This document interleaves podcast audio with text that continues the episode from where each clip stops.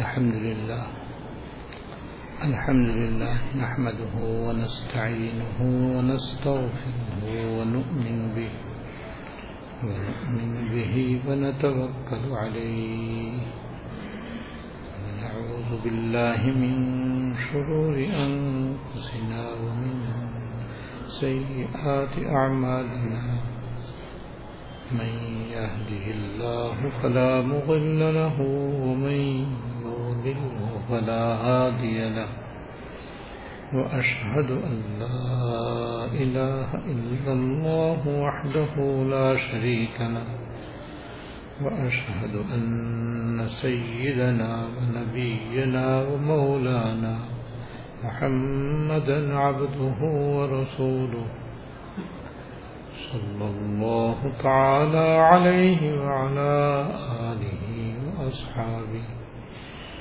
وعلى آله وأصحابه وبارك وسلم وبارك وسلم تسليما كثيرا كثيرا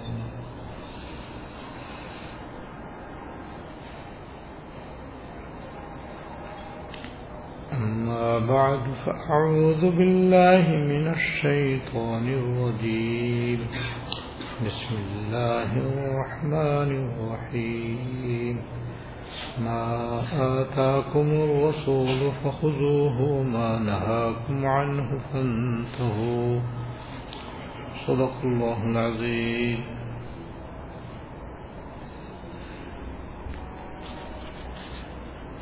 حیات المسلمین کی روح نمبر پندرہ انشاءاللہ ختم ہونے والی اس روح میں حضرت تھانوی رحمۃ اللہ علیہ نے قرآن کریم کی آیات اور احادیث طیبہ کی روشنی میں یہ بات ارشاد فرمائی ہے اور بیان فرمائی ہے کہ اللہ تعالیٰ جب کسی مسلمان مرد عورت کو مال عطا فرمائے تو اس میں صرف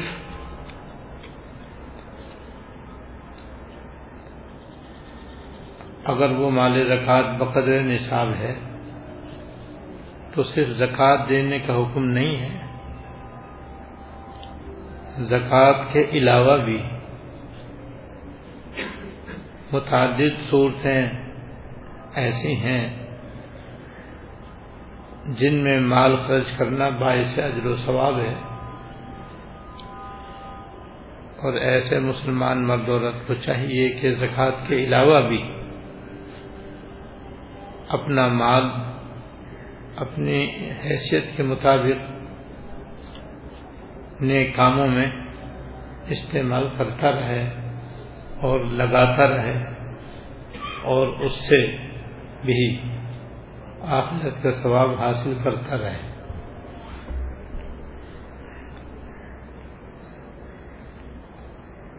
اور پھر آخر سے ذرا پہلے اس سلسلے میں حضرت تھانوی رحمۃ اللہ علیہ نے وہ حدیث تحریر فرمائی ہے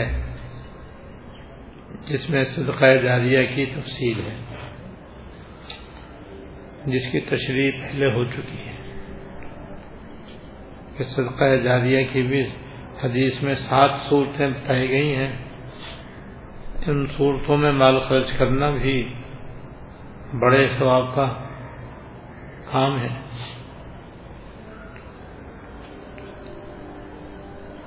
آج آخر میں حدیث نمبر انیس اور بیس انشاءاللہ پڑھی جائے گی. حضرت حدیث نمبر انیس کا عنوان ہے دین بچانے کے لیے مال خرچ کرنا.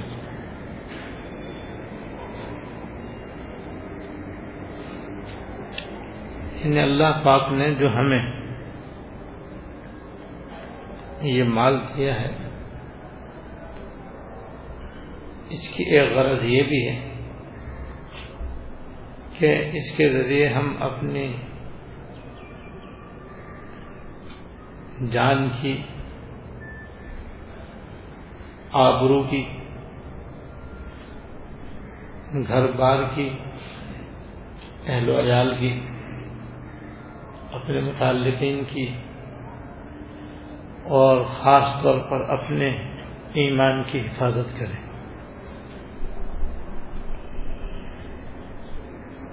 کیونکہ بعض مرتبہ مال نہ ہونے سے انسان کا ایمان بھی خطرے میں پڑ جاتا ہے.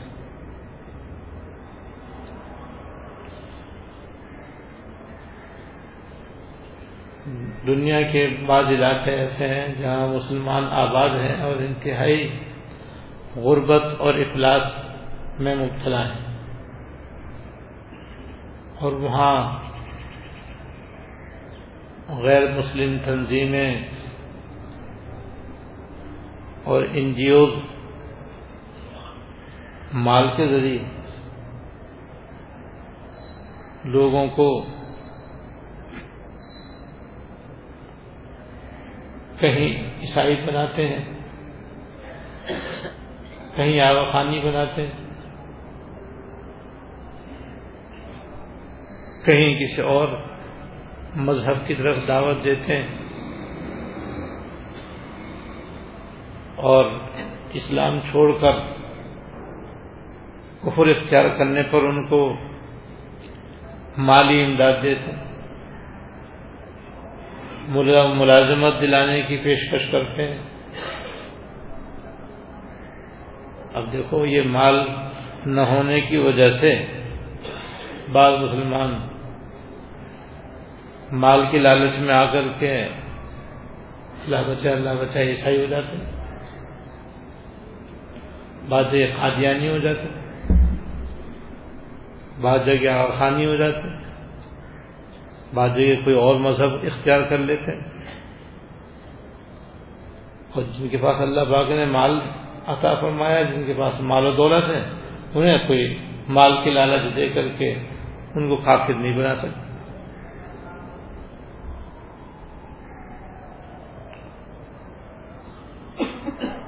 تو اگر جائز طریقے سے آدمی کے پاس مال آئے تو یہ بھی ایک نعمت ہے. جس طرح اس سے ایمان بچتا ہے، انسان کی عزت بھی بچتی، آدمی کی آبرو بچتی. آج کل دن آئے دن ڈاکے پڑتے رہتے ہیں، چور گھستے رہتے ہیں، بھتے لینے والے آتے رہتے ہیں. تو جو لوگ مال کے اعتبار سے کمزور ہیں وہ بیچارے پس جاتے ہیں، کسی کی جان چلی جاتی ہے، کسی کی کار چلی جاتی ہے، کسی کی دکان لٹ جاتی ہے، کسی کی جیب پھٹ جاتی ہے. جو سمجھدار ہوتے ہیں وہ ایسے موقع پر اپنی جان بچا لیتے ہیں، پیسہ دے دیتے ہیں،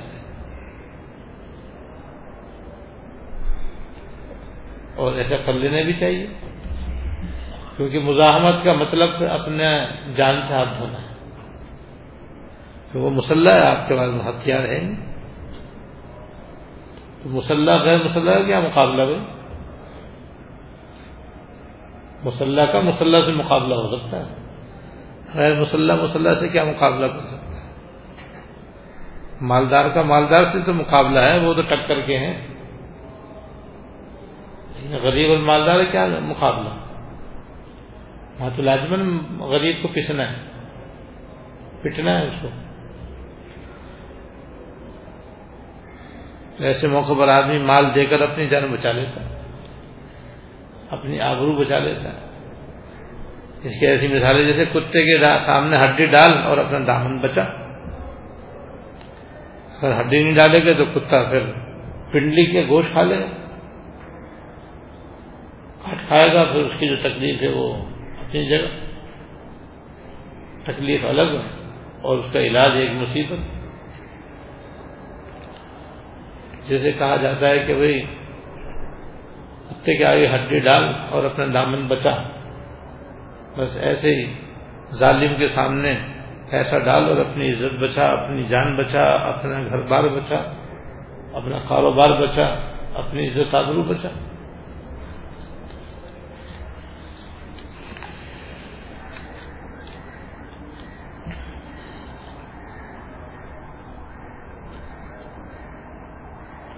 چنانچہ اس بارے میں جو حدیث ہے جو ابھی میں پڑھوں گا اس کے اندر یہ ہے کہ سرکار دو عالم صلی اللہ علیہ وسلم اپنے زمانے میں بعض نو مسلموں کی خاص طور سے مال کے ذریعے مدد فرماتے تھے، کیونکہ حضور کو ان کے بارے میں یہ اندیشہ ہوتا تھا کہ اگر مال ان کو نہ ملا تو ایمان ہے کمزور اور مال نہ ہونے کی وجہ سے آئیں گی تکلیفیں، پریشانیاں، وہ برداشت نہیں ہوں گی، اور برداشت نہ ہونے کی وجہ سے بعض مرتبہ آدمی اسلام سے پھر جاتا ہے، مرتد ہو جاتا ہے اور پھر ہمیشہ کے لیے اوندھے منہ جہنم میں جا پڑتا ہے۔ تو حضور ایسے لوگوں کی مال دے کر مدد کرتے تھے تاکہ ان کا ایمان محفوظ ہو جائے اور وہ دین سے پھرنے سے، مرتد ہونے سے محفوظ ہو جائیں۔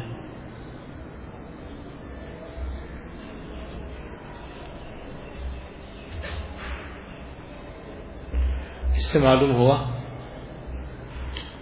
کہ اپنے گرد و پیش میں جو مسلمان کمزور ہوں، چاہے ایمان کی وجہ سے، اسلام کی وجہ سے کمزور ہوں یا مال کی وجہ سے کمزور ہوں، اور خطرہ ہو کہ مال نہ ملنے کی وجہ سے، فقر و فاقے میں مبتلا ہونے کی وجہ سے کہیں وہ غیر مسلم کی طرف وہ نہ جھک جائیں، تو ان کے قریب میں رہنے والے مسلمانوں کو چاہیے کہ وہ ان کی حسب استطاعت مالی امداد کریں تاکہ وہ اپنے دین پر، اسلام پر قائم رہیں۔ اس کا ایک بڑا ثواب ہے، اور سرکار دو عالم صلی اللہ علیہ وسلم کے عمل سے ثابت وہ حدیث سن لیجیے، سعید رضی اللہ تعالیٰ عنہ سے روایت ہے کہ ایک موقع پر آپ نے مال تقسیم فرمایا۔ میں نے عرض کیا کہ یا رسول اللہ، فلاں صاحب کو کچھ مال دے دیجیے۔ یہ حدیث طویل ہے، یہاں اس کا آخری حصہ مذکور ہے۔ فرماتے ہیں حدیث کے آخر میں ہے کہ رسول اللہ صلی اللہ علیہ وسلم نے ارشاد فرمایا، بعض اوقات میں کسی شخص کو مال دیتا ہوں حالانکہ دوسرا شخص مجھے اس سے زیادہ محبوب ہوتا ہے،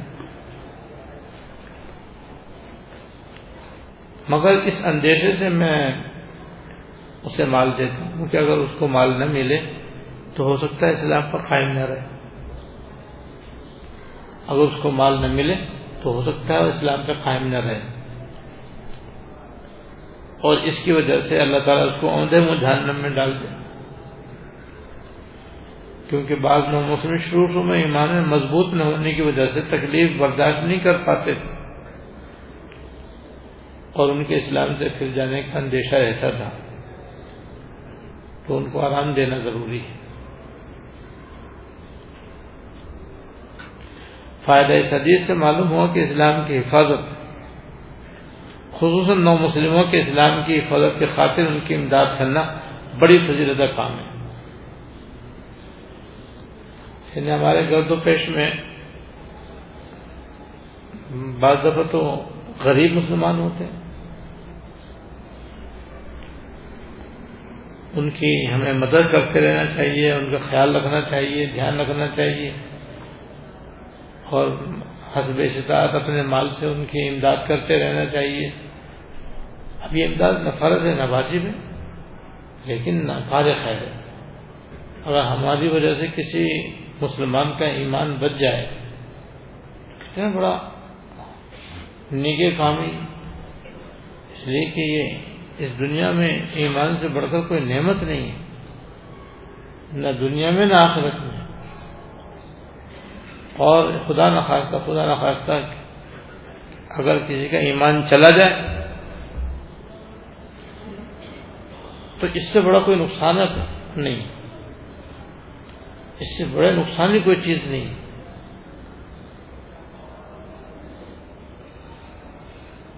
اس لیے کہ آخرت میں جتنی بھی نعمتیں ملیں گی، سہولتیں ملیں گی، راحتیں ملیں گی، وہ اصلاً تو اللہ تعالیٰ کے فضل سے ملیں گی، لیکن اس کا ذریعہ ایمان بچے گا بنے گا، ایمان اس کا ذریعہ بنے گا،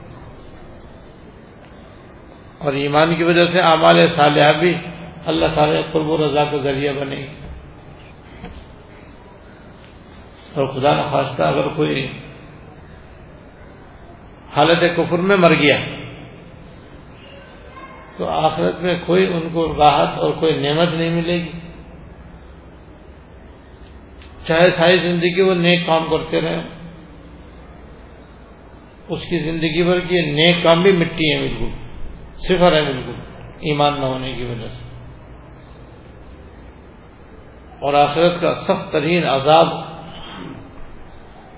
اس کو ہوگا. اور نہ صرف عذاب ہوگا بلکہ ہمیشہ ہمیشہ دوزخ میں رہنا ہوگا. یہ کوئی معمولی بات نہیں ہے، اللہ بچائے.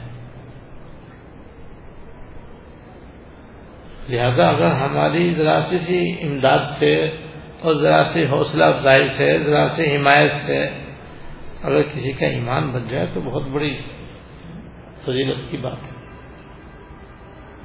تو ایک تو یہ کہ ہمارے قرب و جوار میں جو لوگ رہتے ہیں ان میں بعض لوگ امداد کے مستحق ہوتے ہیں، اور اس کی ہماری امداد کرنے کی وجہ سے ان کا ایمان بچ سکتا ہے، تو بچانا چاہیے.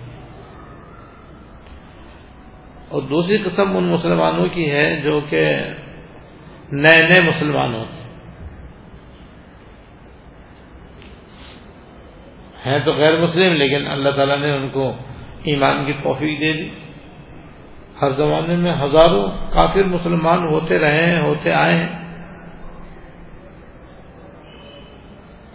آج بھی دنیا کے ہر خطے میں جہاں مسلمان آباد ہیں اور وہاں غیر مسلم بھی آباد ہیں، تو کوئی نہ کوئی غیر مسلم بھی مسلمان ہوتا رہتا ہے. پھر یہ جو غیر غیر مسلم مسلمان ہوتے ہیں ان میں بعض غریب محتاج مسکین بھی ہوتے ہیں.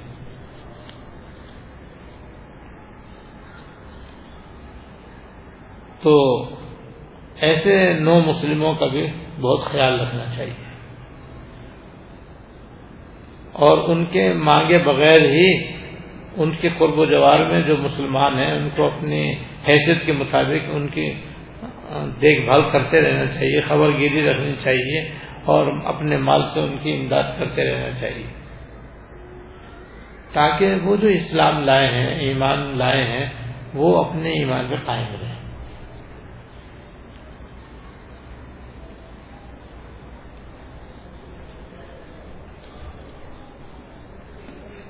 یورپ میں بھی، جرمنی، فرانس، امریکہ میں بھی ہزاروں کافر مسلمان ہو رہے ہیں، اور تیزی سے مسلمانوں کی تعداد بڑھتی جا رہی ہے. اور جو ممالک غربت کا شکار ہیں وہاں بھی بعض لوگ مسلمان ہوتے رہتے ہیں. تو ہم مسلمانوں کو چاہیے کہ ان کا خیال رکھیں، اور اس نیت سے ان کی امداد کریں کہ یہ مسلمان ہوئے، ہمارے بھائی ہیں، ہم ان کی امداد کریں تاکہ یہ اپنے ایمان پہ قائم رہیں. تو ہماری وجہ سے اگر کسی کا ایمان بچ جائے، یہ کوئی معمولی عمل نہیں ہے، بہت اونچا عمل ہے اور بڑی فضیلت کا کام ہے. اللہ تعالیٰ توفیق عطا فرمائے. حدیث نمبر بیس ہے، یتیم کے ساتھ ہمدردی کرنا. یتیم کے ساتھ ہمدردی کرنا حضرت ابو ہریرہ رضی اللہ تعالیٰ عنہ سے روایت ہے کہ رسول اللہ صلی اللہ علیہ وسلم نے ارشاد فرمایا کہ قسم اس ذات کی جس نے مجھ کو سچا دین دے کر بھیجا، اللہ تعالیٰ قیامت دن میں اس شخص کو عذاب نہ دے گا جس نے یتیم پر رحم کیا اور اس کے ساتھ نرمی سے بات کی اور اس کی یتیمی اور بے چارگی پر ترس کھایا۔ فائدہ اس حدیث سے ثابت ہوا کہ یتیم کسی گھر میں ہو، اس پر رحم کھانا، اس پر اپنا مال خرچ کرنا کار ثواب ہے۔ اسی طرح یتیم خانوں پر مال خرچ کرنا یہ بڑی فضیلت کی بات ہے۔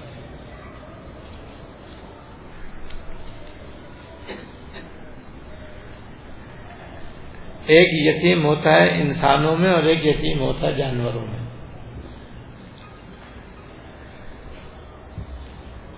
انسانوں میں تو یتیم اسے کہتے ہیں کہ جس کے باپ کا انتقال ہو جائے اور وہ نابالغ ہو، لڑکا ہو لڑکی، اسے یتیم کہتے ہیں۔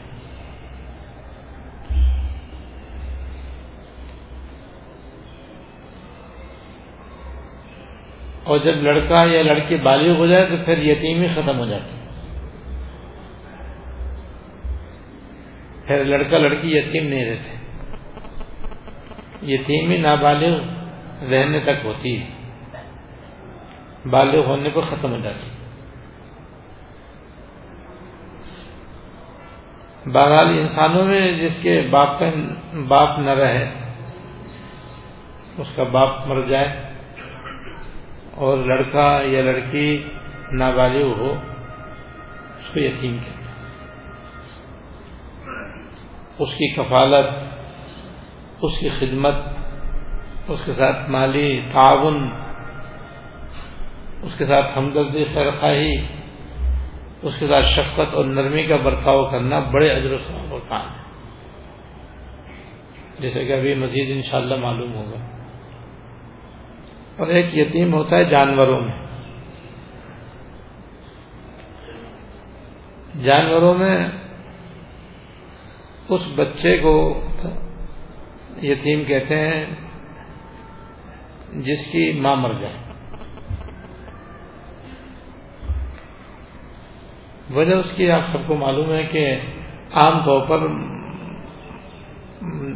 مادہ جانور جو ہوتا ہے وہی بچے کی پرورش کرتا ہے۔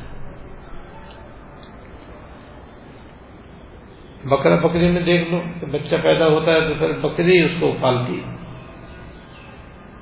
بکرا تو نہیں پالتا، اس کو بکری پالتی ہے۔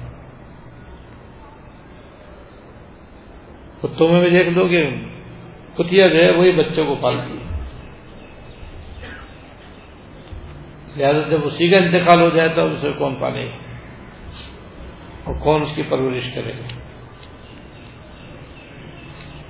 اس لیے جانوروں میں جس بچے کی ماں مر جائے اسے یتیم کہتے ہیں۔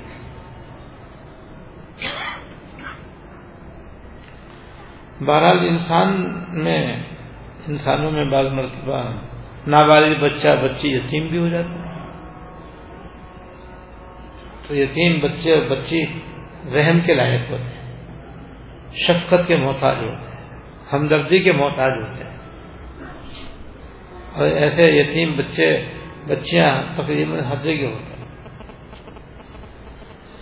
جہاں کہیں کسی کے علم میں کوئی یتیم یا یتیمہ ہو تو اس کا بڑا خیال رکھنا چاہیے، کیونکہ عام طور پر اس کا باپ تو ہوتا نہیں،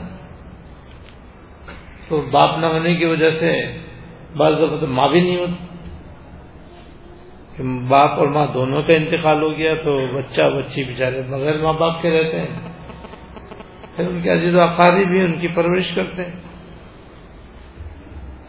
اور اکثر باپ کا انتقال ہو جاتا ہے، خالی ماں ہوتی ہے تو ماں خود کمانے کے قابل نہیں ہے، لہذا بڑی مشکل سے ایسے بچوں کی پرورش ہوتی ہے، اور وہ بیچارے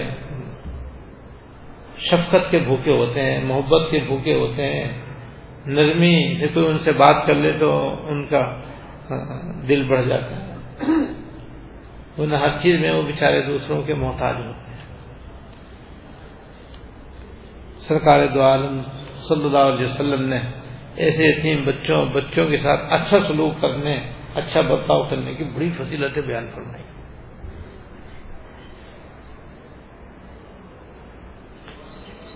چنانچہ ایک حدیث میں ہے کہ اگر کوئی شخص کسی یتیم بچے اور بچی کی پرورش کرے اور اس کی کفالت کرے تو آپ نے فرمایا وہ قیامت میں میرے ساتھ اس طرح ہوگا،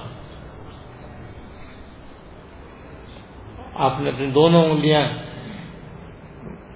کھڑی کی اور انہوں نے تھوڑا سا فاصلہ رکھا، ہمارے جیسے دو انگلیاں ساتھ ساتھ ہیں تھوڑا سا فرق بھی ہے، اس طرح وہ اور میں ساتھ ساتھ ہوں گے. اب حضور کے قریب کسی کو جگہ مل جائے قیامت کے دن تو اس کی کامیابی میں کیا شبہ ہے.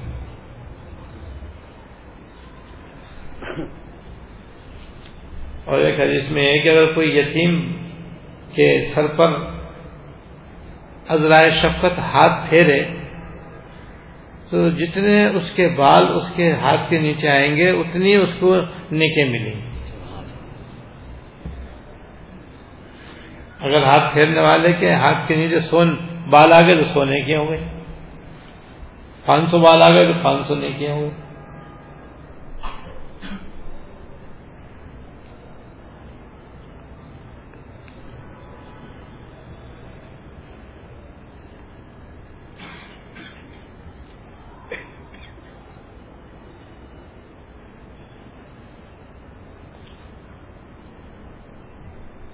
اور ایک روایت میں یہ ہے کہ جو شخص کسی یتیم بچے یا بچی کو اپنے کھانے میں شریک کر لے اور شفقت کا محبت کا معاملہ کرے تو اللہ تعالیٰ اس کو لامحالہ جنت میں داخل فرمائے، لامحالہ اللہ تعالیٰ اس کو جنت میں داخل فرمائے. اللہ یہ کہ خدا نہ کرے خدا نہ کرے وہ شرک میں مبتلا ہو تو الگ بات ہے کہ کفر و شرک کرنے والے کی تو مرنے کے بعد بخشش نہیں ہے، ورنہ اگر اس کا خاتمہ ایمان پر ہوگا تو اللہ تعالیٰ اس کی بخشش فرمائیں گے اور جنت میں داخل فرمائیں گے. حبیب و حدیث میں فرمایا کہ لا محالہ اللہ تعالیٰ اس کی اس کو جنت عطا فرمائیں گے. یہ اللہ تعالیٰ کی رحمت ہے، اللہ تعالیٰ رحمت کی وجہ سے بات چیزیں اپنے ذمے ضروری کر لیتے. حقیقت میں تو اللہ تعالیٰ کے ذمے کچھ بھی واجب نہیں، اللہ تعالیٰ کے ذمے یہ ضروری نہیں ہے کہ جو ایمان لائے اور نیک عمل کرے تو ضرور اس کو جنت میں داخل کرے، اللہ تعالیٰ کے ذمے ضروری نہیں ہے.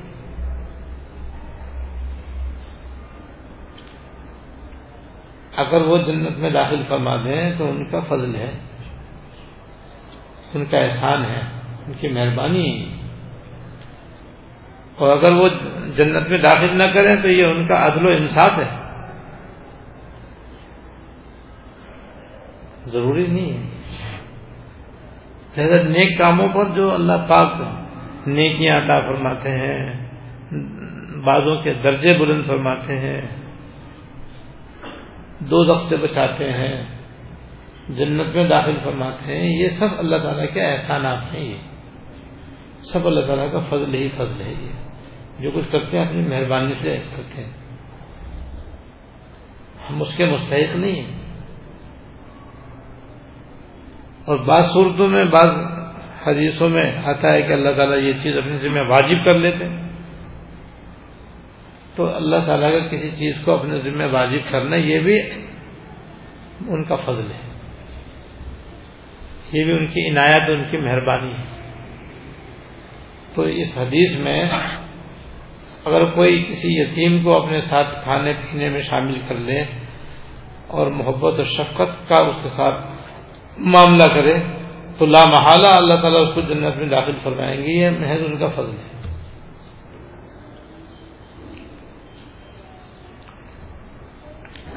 اور اس حدیث میں یہ بھی ہے کہ جس آدمی نے اپنی تین بیٹیاں یا تین بہنیں ان کی کفالت کی، ان کی پرورش کی، ان کو اچھی باتیں بتائیں سکھائیں، اور پھر ان کی شادی کر دی اور وہ اپنے گھر کی ہو گئی. تو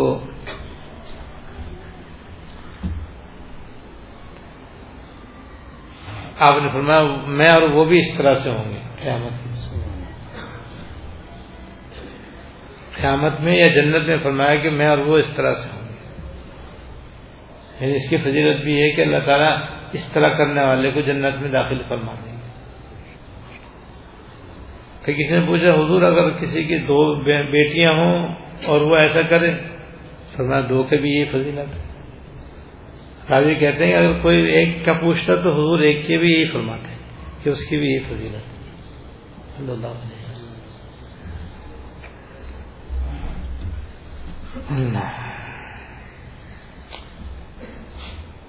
اس لیے اپنے قرب و جوار میں، اپنے خاندان میں، اپنی برادری میں، اپنے گھروں میں اگر کسی گھر میں کوئی یتیم ہو یا کوئی یتیم لڑکی ہو تو اس کا بڑا خیال کرنا چاہیے، اور اس پر اس کی ضروریات کے لیے اپنا مال خرچ کرنا بھی بہت بڑے ثواب کا کام ہے. اور بھائی عام طور پر گھروں میں ہوتی ہیں، جہاں چار بھائی ہیں وہاں کبھی کسی بھائی کا انتقال ہو جاتا ہے تو اس کے بچے یتیم ہو جاتے ہیں.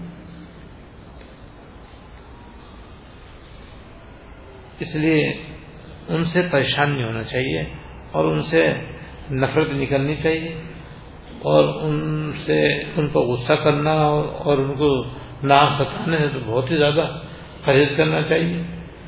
کوشش کرنی چاہیے کہ ہم ان کی اسی طرح خبر گیری کریں جیسے اپنی اولاد کی خبر گیری کرتے ہیں، اور یہ سب کام صرف اللہ تعالیٰ کی رضا کے لیے اور یتیموں کی خبر گیری کرنے کا جو ثواب عظیم حضور صلی اللہ علیہ وسلم نے ارشاد فرمایا ہے اس کو حاصل کرنے کی نیت ہونی چاہیے.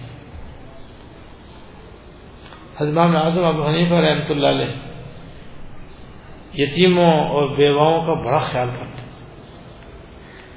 حضرت کے یہاں سے باقاعدہ ان کے وظیفے مقرر تھے، ہر مہینے ان کے پاس پیسے جاتے تھے اور یتیموں اور بیواؤں کا اس سے کام چلتا تھا.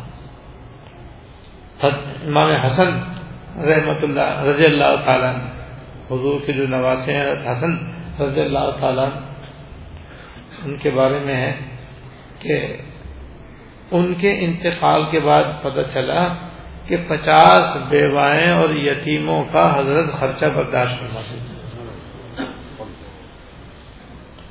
ان کی زندگی میں تو پتہ ہی نہیں چلا، ان کے انتقال کے بعد پتہ چلا کہ پچاس گھرانے حضرت کے ذریعے چلتے تھے اور ان کو گزارا حضرت کے ذریعے ہوتا تو حضرت ان کی امداد کرتے رہتے ہیں.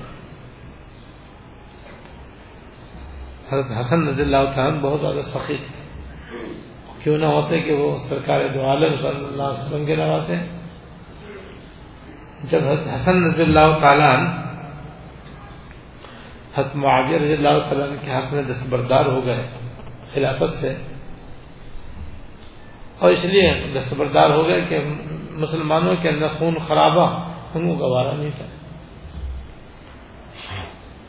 تو حضرت معاویہ رضی اللہ تعالیٰ نے ایک سادہ کاغذ ان کے پاس بھیج دیا کہ آپ اپنا سالانہ خرچہ اپنی مرضی سے لکھ دیں، وہ آپ کو جاری کر دیا جائے گا.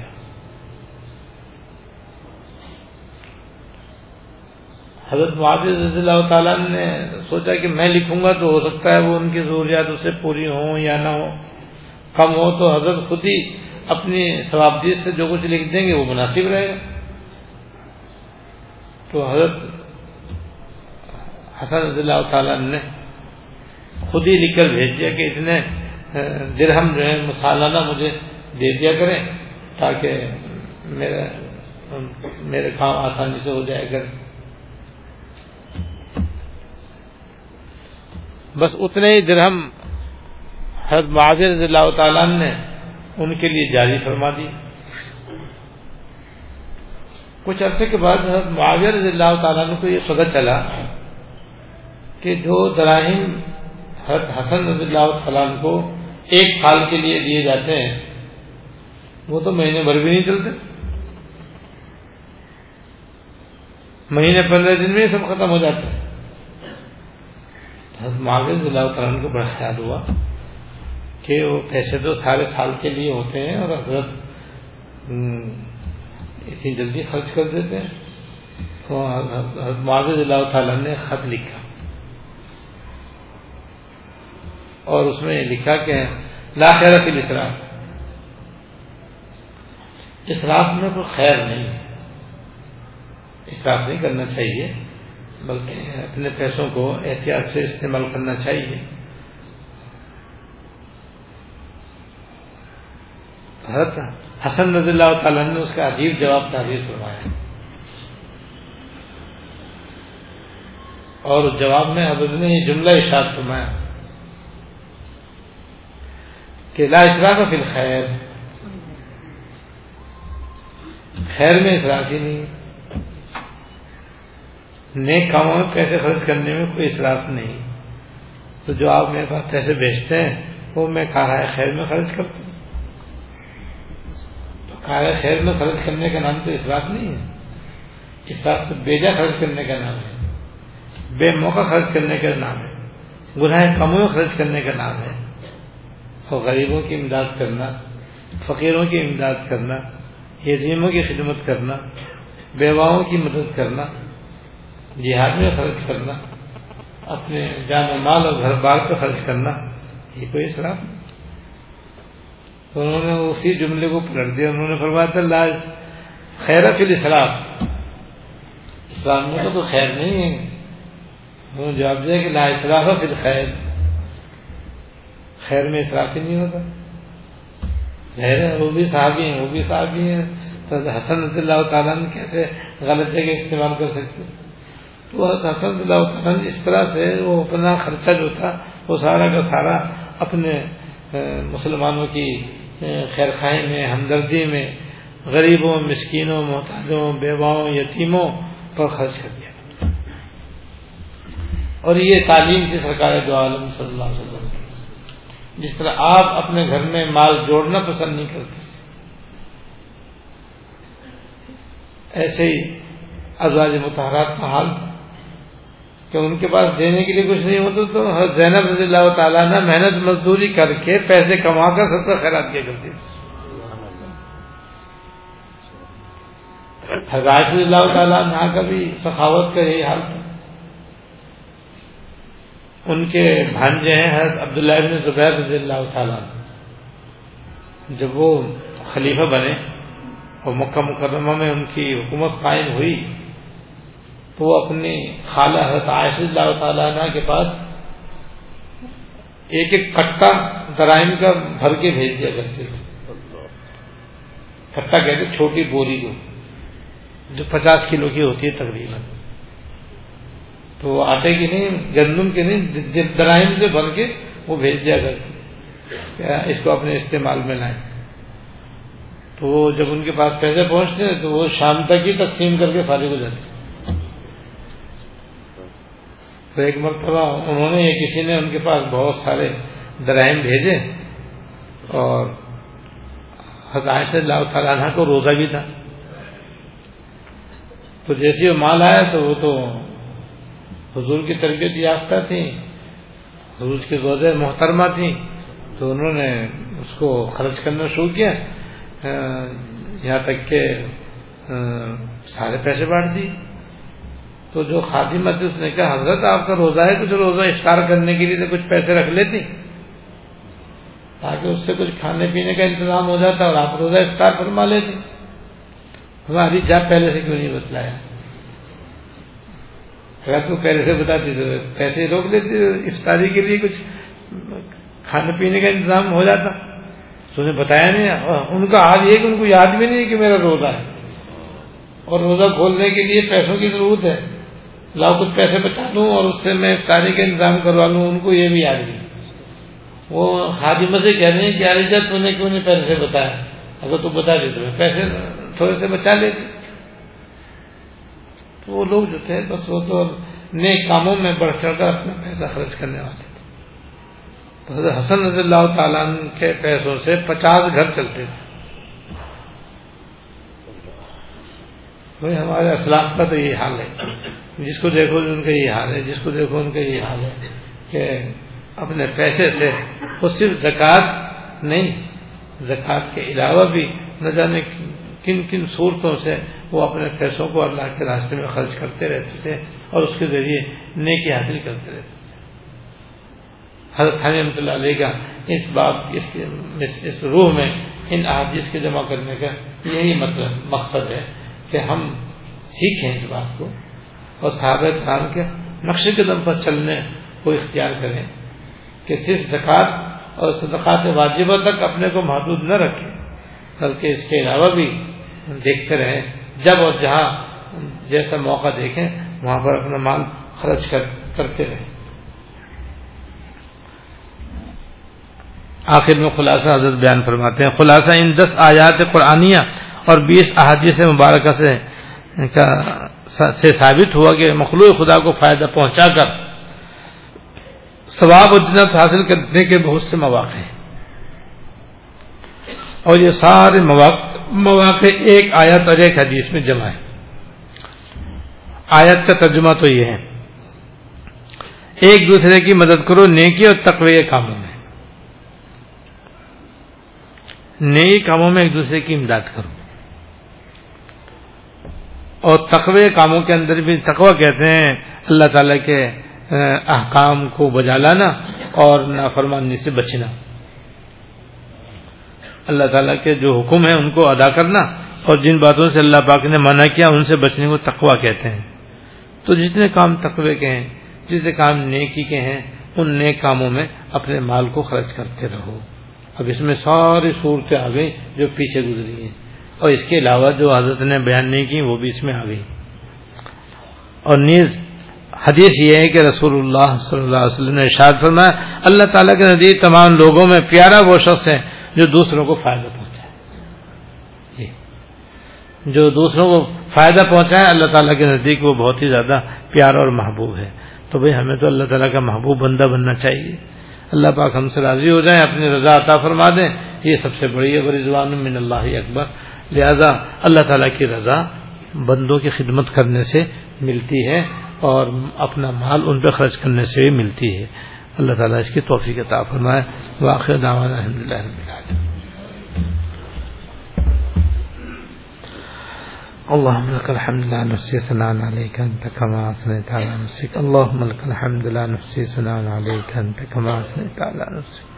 اللهم صل على سيدنا مولانا محمد وعلى ال سيدنا مولانا محمد وبارك وسلم. ربنا ظلمنا انفسنا وان لم تغفر لنا وترحمنا لنكونن من الخاسرين.